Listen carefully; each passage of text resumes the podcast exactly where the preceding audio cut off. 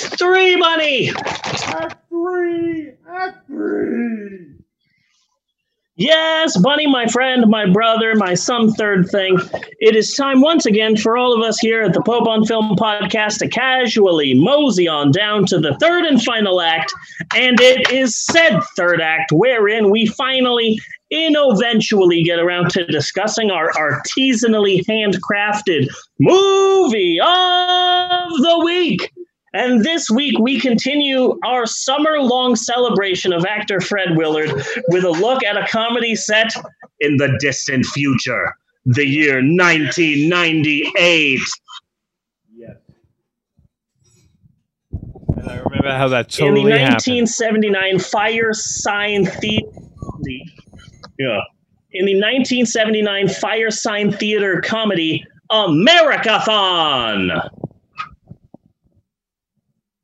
Yes. Now, okay. Now, I have a lot to say about this movie, but before we get there, we need to start this the way we always start with a look inside the Fred Willometer to see just how much Fred Willard is in this film.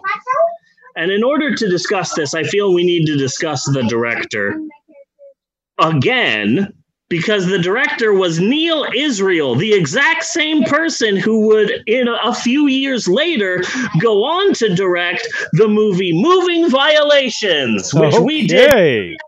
ago in the year 1985. So Neil Israel and Fred Willard are super tight. I'm surprised that Fred Willard wasn't in uh, Neil Israel's film Bachelor Party Yes. because uh, what's her name, Donna Joe or whatever her name is, was in Bachelor Party. The best friend from the show Bosom Buddies, who was the hypochondriac in Moving Violations, is also in the movie Bachelor Party, but Fred Willard isn't. That's surprising. Yes. So Fred Willard pops up 13 minutes into the film as presidential assistant and I guess head of the cabinet, uh, Vincent Vanderhoff. He shows up in a tracksuit and a gold chain, looking all dashing and cool, and he sticks around throughout most of the movie. It's fairly big billing, and I like the fact that he's trying to make the telethon fail because it sets up actual conflict. And Yeah. it's a part for him. It's fairly big, and he's a big fan of ventriloquists. Yes, he is. And I think he does a pretty good job, and I like it. Bunny, your thoughts on this movie? That's a question. And here is a supplemental question How well would you do in a nationwide marijuana smoke off? Oh, I don't think I would really do all that good Yeah, in the end. Yeah, I think there are people who could who could definitely outsmoke me. you'd, you'd get better than me. I'm Uh, no Joey Yeah, Snut. probably, probably yeah. No, I'm no Kobayashi. Rating Well, this one on the Willard Willardometer, the Willometer. Yeah. I, I, I, I'm I'm finding really kind of difficult because like he may not have been in this as much as moving violations, but his part was so much more central to the plot of the movie. Yeah. The problem that I have with the Fred Willometer is that I think he has a much bigger part in this than he has in other things that we've done. So he's got a much bigger part. And yes, he's central to the character, but I don't think he's that funny in the film. But that's not his fault. No, I don't think this film is that funny. no, and that that kind of like like this film. Like as soon as you said Fireside Theater, that just made a bell go off into my head because exactly how I feel about this movie is kind of how I feel. I feel whenever I've heard Fireside Theater. Like Yeah. Yeah. it's okay. Yeah. It's not killing me the humor here, but it's Let me okay. tell, let me tell you one thing though. One one positive. I've never rooted more for a car in my entire life than I have when I saw Meatloaf versus a car, and it's like, oh come on, car, come on, new pair of shoes. I will do anything for love, but I won't do that. I remember it having been way more dramatic than that and more Yeah. action packed. And it was like, no, this is really lame. Yep. Uh, uh, sure, it's really lame, but it was nice to see Harvey Korman just a year removed from the Star Wars holiday special. Yeah. He- Yeah. So this he- was like, He could never get that stink off him. nope. I just wanted Harvey Korman's character to be like, you know what? I'm going to relax with a drink and then pour it right into his head. Yes. Yeah. So, what are your thoughts on this film? On the on this film, like, what would your review be for Americathon? Oh man, that is so that is so hard to say because there's so much that is accidentally good about this movie. Yeah, You know? Like there is a huge nostalgia attached with this movie because there are so many fucking faces in it. Good Christ, that was body by Jake. Tommy Lasorda. I haven't seen him in forever. Like fucking Tommy Lasorda doing the narration of uh, Jay Leno beating his uh, mom. Jay Leno beating up his mom, like, like just for that that almost nostalgia factor alone, Yeah, you know, I, I've got to give it like a whole star for that. I because you're And it because wasn't it wasn't not funny. It just Yeah. wasn't. It could have been better. There's room for Yeah. improvement. Yeah. Because you're you're mentioning this, I'm gonna skip to the end of my notes. Okay. Uh, this is what I was gonna close with, and maybe I still will. But it, the film has a bunch of famous people in the day, Yeah. famous people of the day, in this wacky comedy about a current situation. So at the time this movie was made, the energy crisis is happening. Yeah. So let's get a bunch of famous people together and make an energy crisis comedy. And it just brought a cringe and like like I got a chill down my spine. And I just thought, God damn it. There's gonna be a coronavirus comedy. Oh, totally. Oh God, totally. have the fucking um, flex tape guy in it. Yeah. And like oh it's it's it's gonna be like uh, oh here comes the dancing karens. And it's just oh god like, like, that's gonna be horrible. And then a, like i'm gonna be 70 years old like saying to my grandchildren now come on when this movie came out you gotta understand uh we were going through a crisis. Yeah. You know so it's like oh god like when it, the coronavirus movies are going to be so cringe Yeah. and and that's what i thought when i saw this movie that like oh god so many people are right now like in front of computers writing such shit about this Yeah. Oh God, yes. You can Yeah. totally see it. So Every single thing is going to be set in during the pandemic. Yep. Yep. Absolutely. So let's discuss some reviews. These are some reviews from of the time. So uh, here's the New York Times, 1979. This isn't our boy Vincent Can Canby, Okay. The most savage movie reviewer of all time. He did write a review of this, but I don't have it on here. This is the New York Times, 1979. Quote: The premise is strong enough to sustain a 15-minute sketch, but the movie has the ill fortune to drag for an hour and a half. I I, I got to give it to them. I got to give it Yeah. to them. I, I have no argument with that. So here's uh, uh Except, and the only thing that saves it, the only thing that saves this movie is nothing that would have saved it then. Like Yeah. people don't, people were not going. Oh, look, it's Jay Leno. Yeah. You know, they Yeah. weren't fucking doing that. He was just some schlub they got off the street because Yeah. he was always hanging around. So they threw him in the movie. Yeah.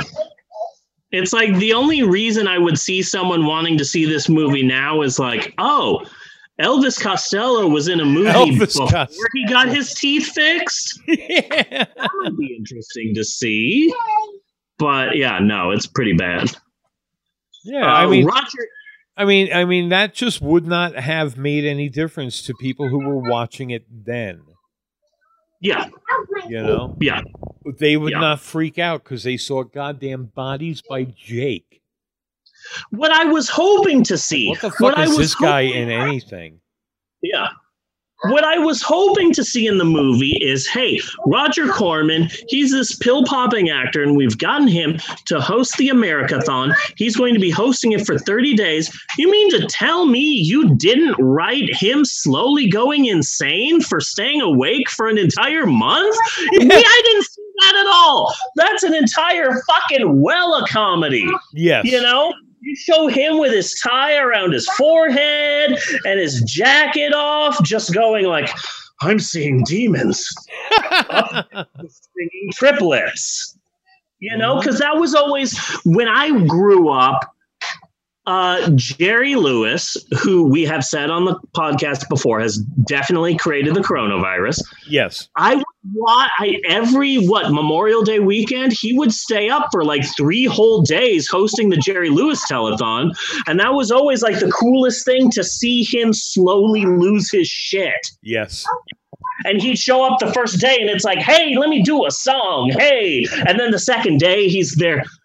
Send in the clowns. And then the third day, he's just like, let's do the totals. You know?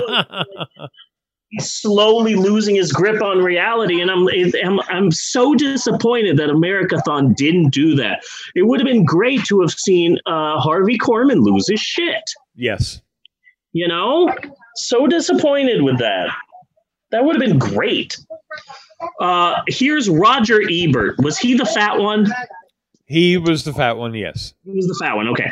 Roger Ebert, 1979, quote, a puerile exploitation of one very thin joke during 98 very long minutes. How do we care about an idea that might stretch to a four minute sketch, but it hardly can be stretched to a feature length film? Um, fair. I mm, uh, I think that's a little harsh. Oh no, that's a that's a that's a little harsh for for Roger Ebert. We have not gotten to harsh yet, my friend. Washington Post, 1979, and I quote, a gross comedy that just whacks crudely away. Okay. Which I think is not fair. There's nothing crude about this. It's just dumb, but it's not crude. The only crude No. thing is how offensive this movie is to Vietnamese people. hmm But beyond that, there's nothing crude about this. Like, where the fuck do you get off writing that? Yeah. Yeah. So, Bunny. Yeah. I don't I, I don't see crude at all. Yeah. So, Bunny, eh, when I was growing up, um, we had the most absolute basic cable imaginable at the time. But we would go to Douglas, Arizona, on the border between Mexico and America, and, and we would we would go to my grandparents' house, and it was so boring, and, and there was nothing to do. The only positive was, for whatever reason, my grandparents had HBO. Okay. 1980s HBO, in my mind, was always playing either The Shining or Americathon. Those were the two films. It's a good ni- possibility. Yeah. Yeah, the 1980s HBO was always playing. And so I always caught glimpses of Americathon, but I don't think that like seven year old me actually bothered to pay attention. But I knew bits and pieces from going to my grandparents' house and having nothing to do because it's the smallest town in the world.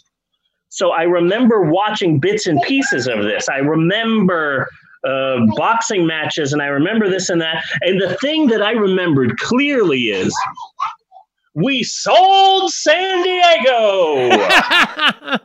that was the one thing that, like, oh god damn, I remember everything about this. Tijuana Heights. Yeah.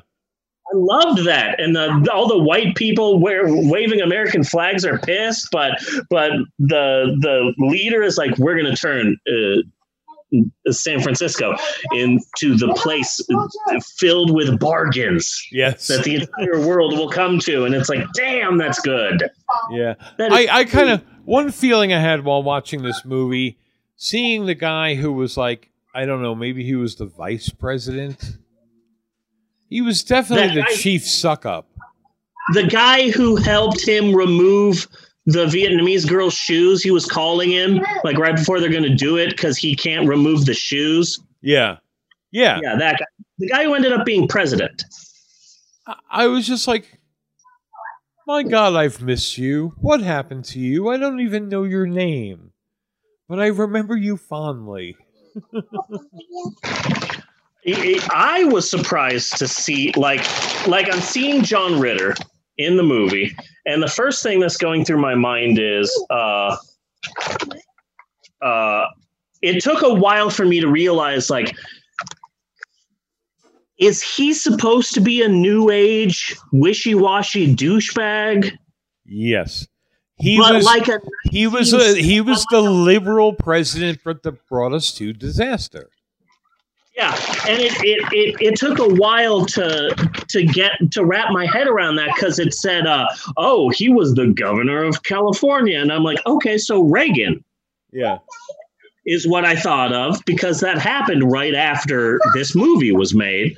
So it took a while for me to realize that, like, okay, I can picture what a new agey liberal wishy washy would be in the '80s Yeah.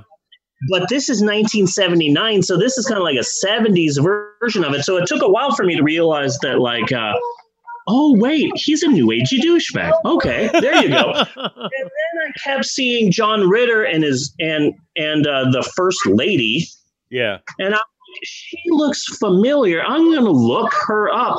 And sure enough, that's John Ritter's actual wife of 19 years, and they did a ton of shit together. Nice. And I had no idea. And I'm like, oh, okay then. I had I had no fucking clue. That, that that is nice as opposed to the very very typical story. I got famous. I'm divorcing my wife. Yeah. Yeah. Yeah. So so Bunny, um, um, be a mensch and help me with the plot of this film. So the plot of the film is An old Indian chief has lent America a lot of money in the 400, 500 billion, something like that. It was like 400 billion, wasn't it? 40 billion, I think. 40 billion. Yeah. Uh, and and the payment is due. He wants his money back. So the president decides to hold a, a telethon for America to raise the money to pay the chief. That guy was in Little Big Man. It is it is the ultimate save the rec center movie. Yeah. Yeah. Yeah. Um so this is an alternate universe where the 1970s energy crisis kept on going. And eventually the people got sick of the energy crisis and lynched uh, Jimmy Carter. I'm sorry, it, was an accident, okay? You're fine. You're okay. You'll be okay. He didn't mean it, okay? It was an accident. So, two things. Number one, I gotta say, one thing this movie taught me is that people are happier without oil. Okay. Yeah, I would I would agree I- with that. I mean, sure, you got to live in your car, and that sucks, but people are outside, they're fucking exercising, they're gardening, they're jogging, they're bicycling, and everyone's talking with their neighbors. People aren't cooped up in their homes when their homes are cars. Yeah. and see everybody outside of their cars and they're, hey, hey, everybody, hey, hey, let's talk. Let's be friends and talk and just hang out. And phones aren't a thing because there's no energy. And just this, it, like, I'm sure that in 1979, this was a bleak future, but seeing a freeway filled with people jogging and roller skating and bicycling, I just thought, like, God damn, this is great how happy everybody is without oil and energy. Everyone's just outdoors and exercising and being healthy. That's fucking great. Yeah. Rather have that than now, you know? Like, goddamn, this was a good look. This was a good apocalyptic look at America. I know that it's supposed to be like, oh, look, look at how horrible America's become, but it's like, no, goddamn it, they, that looks great everybody being friends with everybody else and all the other cars. Like, Yeah. damn, that's cool. Yeah. That is cool.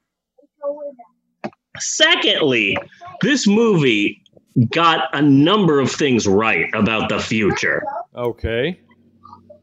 First and foremost, I know that in 1979, this might have been like a crude joke or shocking or something like that. But you mean to tell me that in the future, LGBTQ people and trans people are so abs- accepted that in the future, America's number one sitcom is called Both Mother and Father? Yeah. That's fucking wonderful. Yeah. God damn it. I'll watch the shit out of that. Hasn't that already been made? Fuck. I don't think so. I keep thinking of that movie where that one guy is uh i- i- is trans later in life and then everyone like was like, "Oh, this is such a great show that Showtime or or or whatever fucking channel is doing. This is such a great wonderful show." And then it turns out that he was like accused of all of this horrible shit and so they wrote him off of his own show and I forget the name of the guy. He was in Muppets from Space as the bad guy. Okay, I'm gonna have to Okay. fucking look this. Killing me, but uh, uh, hold on. Uh, it's weird that like he is a real famous comedic actor, but I know him from Muppets from Space. Like, how fucking weird am I? Jeffrey Tambor. Jeffrey Tambor. Okay. He was in this Oh, serious he's show. a. Yeah. Yeah, but but it, like I know Arrested Development and all that, and the the Larry Sanders Show, Transparent. That's it. Transparent. Yes, Amazon had that. Yeah, basically, Transparent is the sitcom both mother and father. You know, so so they, they got that right. Uh, China becomes a greedy capitalist world superpower. Yeah. Uh, Russia collapses. Check. And I bet in 1979, it was a funny idea that Nike becomes this massive world dominating superpower corporation. Yes. And here's the kicker. Oh, still kicking after so many years. Hey, 1997, here's a hit from the Beach Boys. Motherfucker, they were still touring in 1997. I looked it up. According to Wikipedia, they did a Chicago in 97. So that's not like the shocking joke that it was in 1979. They were still Yeah. fucking, you know? Speaking of the Beach Boys, it's a a joke from Walk Hard just hit me a few days ago. Yeah. Brian Wilson was like racked with depression and drugs. And so he stayed in his bed for God knows how long, like totally fucked up, trying to think of of uh, songs for his big, massive concept album, right? Yeah. Uh, so in Walk Hard, they did that same thing, but on a trampoline. Yes. And I didn't get that joke until I was really high this week. And I'm like, I'm going to go outside. Oh, it's so nice outside. Look at nature. I'm going to jump on the trampoline. And so I'm really high and I climb up on the trampoline and I'm jumping on the trampoline. And I've been noticing lately that just things are different when you're high. Okay. And like songs feel different. And oh my God, I care about Pink Floyd so much more now. And there was there was some day a couple of, of like months ago where I got so high and I just crawled into bed and Natasha was listening to uh, Spotify and working on her uh, uh, on some like a report for college. And I'm like I'm so fucking high. And she started playing music and it was just like oh my god this is the greatest song of all time. This is why people like the Grateful Dead. Yes. I get it now. So I've been listening to the Grateful Dead, and so I'm jumping on the trampoline and I'm super high, and I'm like, oh wow, this is amazing. This is totally different. And then I'm like, God damn it, how did I not get that joke? I saw Walk Hard like 50 times. How did I not get that Dewey Cox's trampoline was uh, Brian Wilson's bed. I'm so disappointed with myself that that joke took so long. It's been a while since I've seen it, but it's on Netflix, so I've been meaning to check it out again. Mm.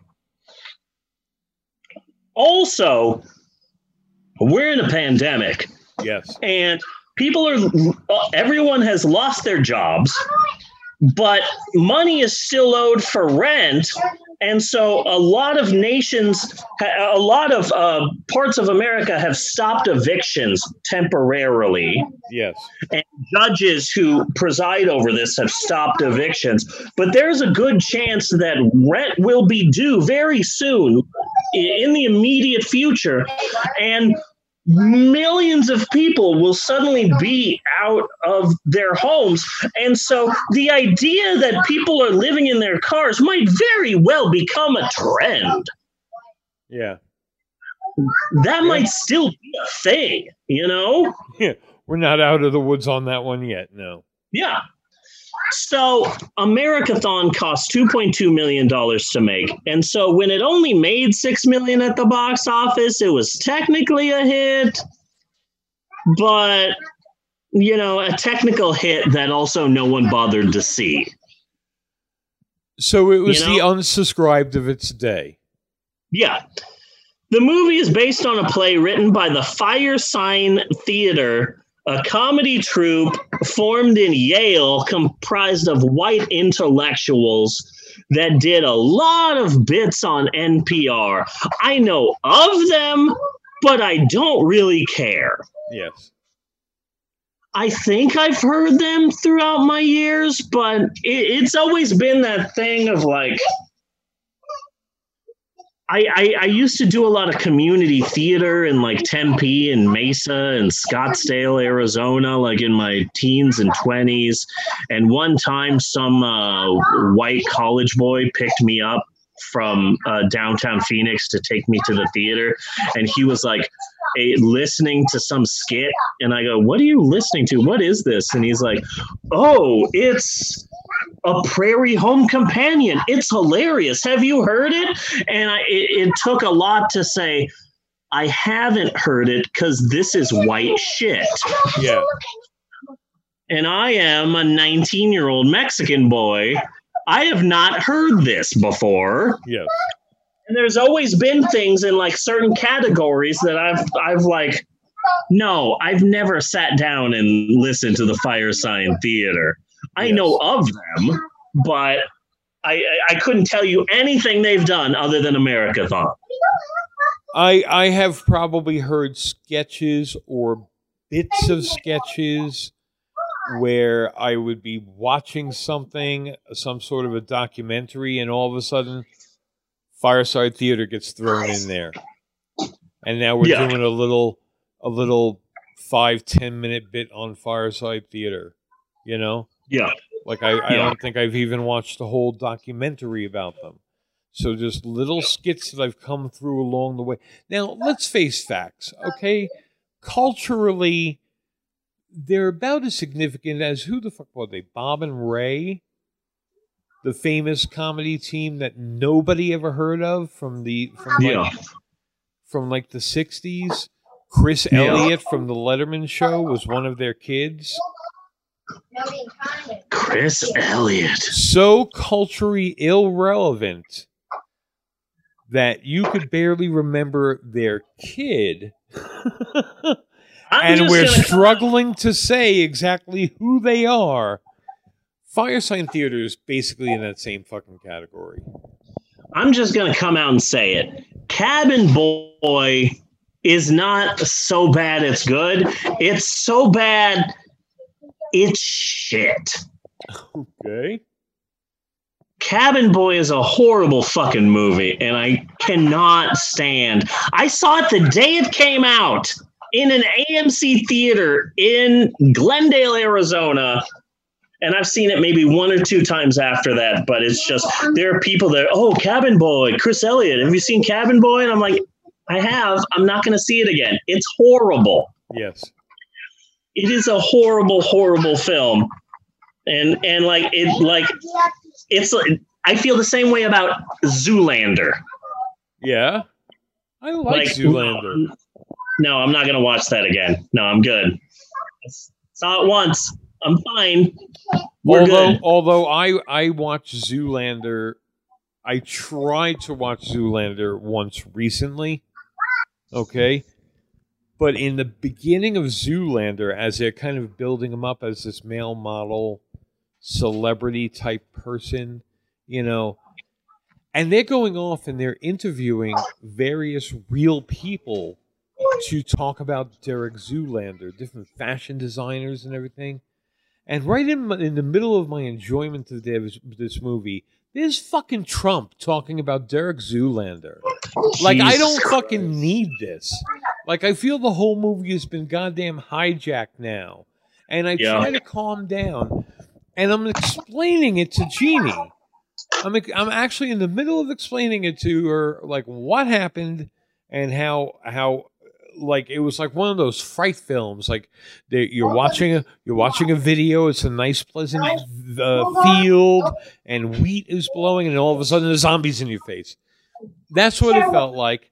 And while i'm explaining to to her they're doing the whole award show and they cut the fucking trump sitting in the uh, in the audience. Like you okay you got me twice. I am turning off this movie now. That's it The only reason that I would watch Zoolander is because I am fascinated with Billy Zane's career choices. Be, because the way that the way that I see it, it's like, okay, I'm going to be in this movie. It's called Titanic. James Cameron's a serious director, and I'm going to be in this film. And then suddenly, like this character actor who wanted to do serious things was suddenly, perhaps accidentally, in the highest grossing movie in the history of movies, yeah the great film of all time, winning all awards. And suddenly Billy Zane is everywhere. And Billy Zane is like a heartthrob who can star in any movie. And so Billy Zane said, okay, I'm going to do the exact opposite of Titanic. Get me an unfilmed Ed Wood script. yeah And so he went from Titanic to I woke up early the day I died. And from that point on, I said, okay, Billy Zane, I never liked you, but god damn it, do I respect you. you know, and, and it's like, um, it's like, uh, okay, Billy Zane, I'm going to keep an eye on you because you're Yeah. obviously, you obviously don't care about fame because I because I- I mean I saw the Phantom. You obviously Yeah. don't care about fame if you wore that outfit. he just always strikes me as like a Hollywood scene kid. You know, I mean, I absolutely know nothing about his background or anything else, but I would guess that he was born in and around the area of Hollywood, you know, and Yeah. like and like hung out on the strip and got to know everybody. You, You, can know, see so him like he's good friends. Yes, you can see with him in, Joaquin Phoenix Mhm. and and uh, fucking Johnny Depp. and then going to spend the rest of the evening banging to, uh, Paris Hilton. You Yeah. know, that's just how Yeah. he strikes me. You know, scores some meth off off of Edward Furlong. You know, Yeah. like that. Yeah. Yeah. Like like so he's like not really famous for anything. Yeah. Yeah. You know, like he's not Yeah. famous for being in in Titanic. He's not famous for being in Tombstone. But he could have been famous for for being in Titanic if he followed that up with other bigger parts. But he specifically said, "Damn it, everyone's looking at me now. Fuck it." I'm gonna do these shitty movies for a while, and like I feel like the fact that he's not super famous was specifically his. Like he could have been a after Titanic, he could have been a leading man, and he could have been like a Yeah. superstar. Specifically said, the last thing I want to No. do is become a superstar. Fuck it. Yeah, but even if he wanted to, he couldn't because there seems to be a societal level of zaneness that we can take at any given time. And like he gives us just the right amount of zaneness. Because, like, let's face facts, man. Any more Billy Zane is way overstaying your fucking welcome. Yeah. You know? I always I always felt that Billy Zane was just a a a more sanitized version of the Crispin Glover story. Where Crispin Crispin Glover was like, I'm happy to be sort of on the fringes and be in these movies and I'll take this part and this part and this part and this part and this part and this part and this part and oh shit back to the future was a huge hit. I don't know what to do. Fuck it. I'm gonna dress as a clown and release a concept album and i'm gonna fuck a dwarf and fuck it. And so billy zane was like the same thing but it replaced back to the future with titanic. Yeah. Even though they were both in Back to the Future, which is a strange connection, but uh, replace Back to the Future with Titanic, and he's just, you know, uh, y- yes, Eleanor. The days when we when when we play the games, uh, you say no, the games. Yeah, I don't like you guys playing any games where people die. Yeah, but Maxwell's That's always been the rule. No dead game. Maxwell is playing the game with me. I'm, I'm not trying to do that. You're not trying to play a dead game? No. We all, cause Maxwell's trying to cut me with the s- with the sword. That Uh, just because Maxwell cuts you with a pretend sword doesn't mean that you're dying. Maybe it's just, it's. Eleanor, Eleanor, look at me, look at me, look at me, look at me, okay? When Maxwell cuts you with a sword, you look at him and you say this it's just a flesh wound. Okay? That's what you say. Say that out loud. Say that with say that out loud. Say it's just a flesh wound because that means that you've been cut, but you're not gonna die because you're super strong. You're the Black Knight. You're fine. I got nothing else for Americathon. Do you, Bunny? There's there's not tons of I mean, we could certainly bring out little pieces of it here and there, but but much like the film itself, why? Yeah. you know, Uh, so so it, it was. all I- uh, I, I I I think the movie. I think this is a case where a movie has aged better than the movie is itself. yeah, yeah. I can see that. Because it's I can see got a because it's got a pack of nobodies that nobody would have given a shit about at the time. That's Yeah. really fun to see again. And that's the best part of the movie. Everything else can be put aside for that point. Like, if I was going to give oh. one reason for you to watch this movie, it would be something like, dude, it's got so many faces. You got to see it. Okay. Here is that's a good reason for you to say to someone, it, here's why you should see Americathon. Here's my reason why I think people should watch Americathon. Never in my life did I ever think that I would say out loud, I kind of miss Eddie Money. Like I never like I'm not the person that would ever say that. But suddenly I'm like, God damn. I kind of miss Eddie Money. And that's an impressive statement for me to have made. You know? A little frightening, mayhap. Yeah, like like uh you see you see Footloose and you go Kenny Rogers can burn in a fiery pit of hell. No, no, Kenny Loggins. Sorry, Kenny Loggins. Kenny Loggins can burn in hell. I want Kenny Loggins to be uh, burned at the stake like a witch in Salem, Massachusetts. Okay. He can rot in hell for all eternity. But then you see Caddyshack and you go, then, all right then. Uh, yeah, Kenny Loggins is all right. This movie made me think Eddie Money is not that bad. Yeah. And that's an impressive statement. Yes, So- it is. So that's all I've got for this week.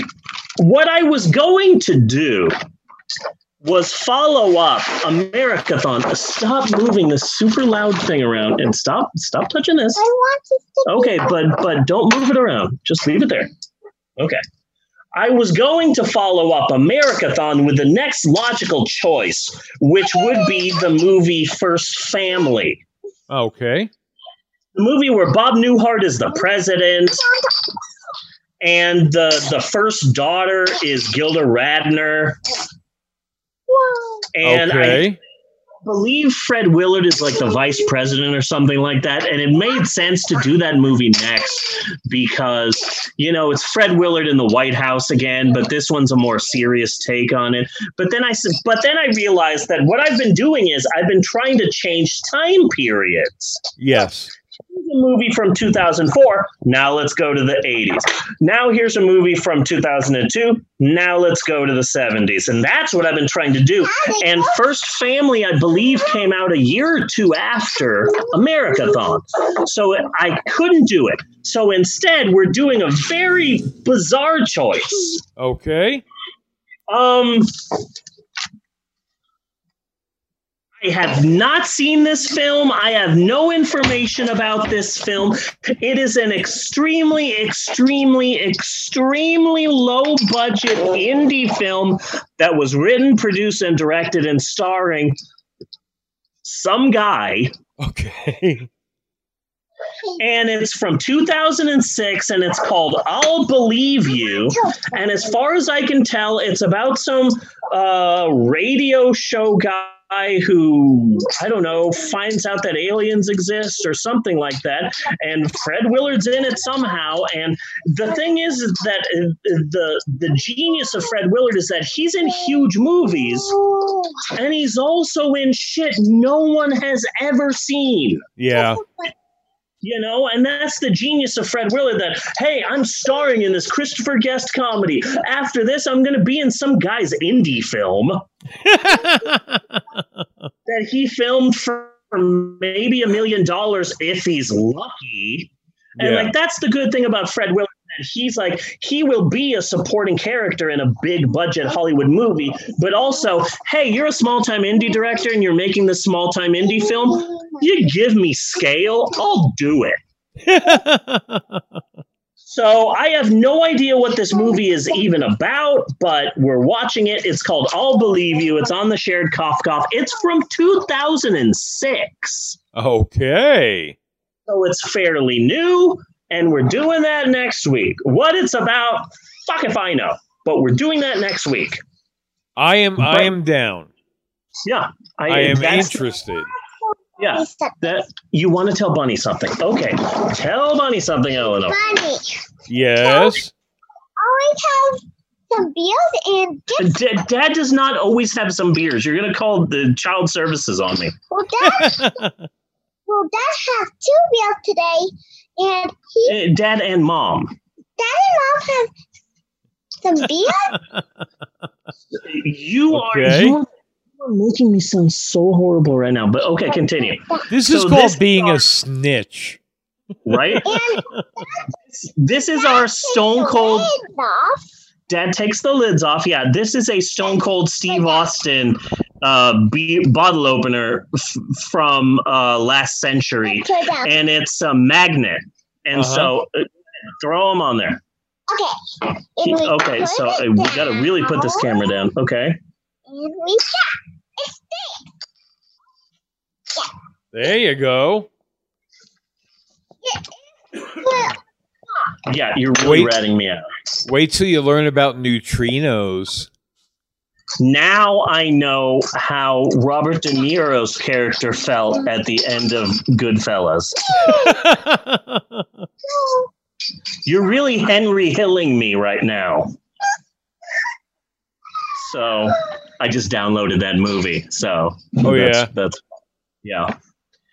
Uh, I was gonna say something, an ad lib scene. Shit. Okay. The only reason to see Zoolander is there's a scene where David Duchovny is finally explaining the plot of why they use male models, and he does this big, massive speech in the, Yes. at the end of the movie. And then uh, Ben Stiller has a line, but when it came time to do his line, uh, David Duchovny had talked for so long that Ben Stiller forgot what his next line was. So Okay. David Duchovny talks for like minutes for so long about why they use male models, and Ben Stiller just ad libbing goes, "But why use male models?"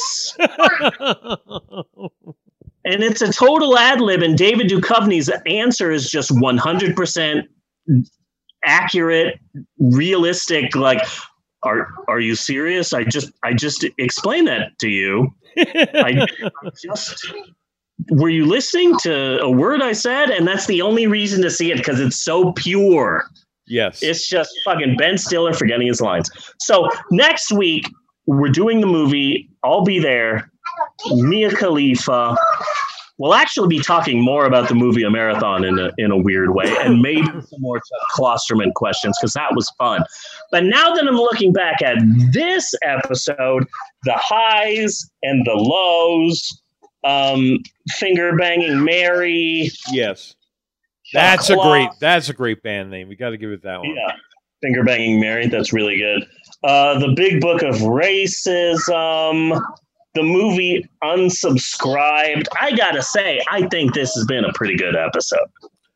I think this has been a damn good episode. A Okay. damn good episode. Good. I feel the same way, but I didn't want to uh, to say that because I didn't want to step on your toes.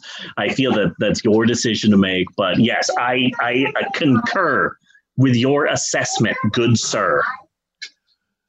So until next week, I am Bunny Williams. And I am Reverend Steve, and on behalf of Maxwell and Natasha, and definitely Eleanor, and everybody else in the house, I can see Maxwell. Don't wake up Bella for this. you be Bella, okay? You be Bella. Put this towel over your head. and Be Bella.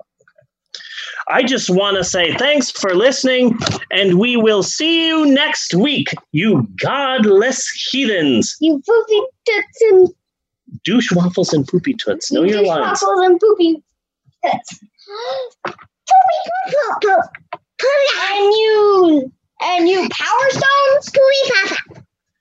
Do do do do do Scooby Papa. do do do do Scooby Papa. do do do do do do do. Do do do do do. Wow. Scooby Papa. Cut and print. And put on Cut and print.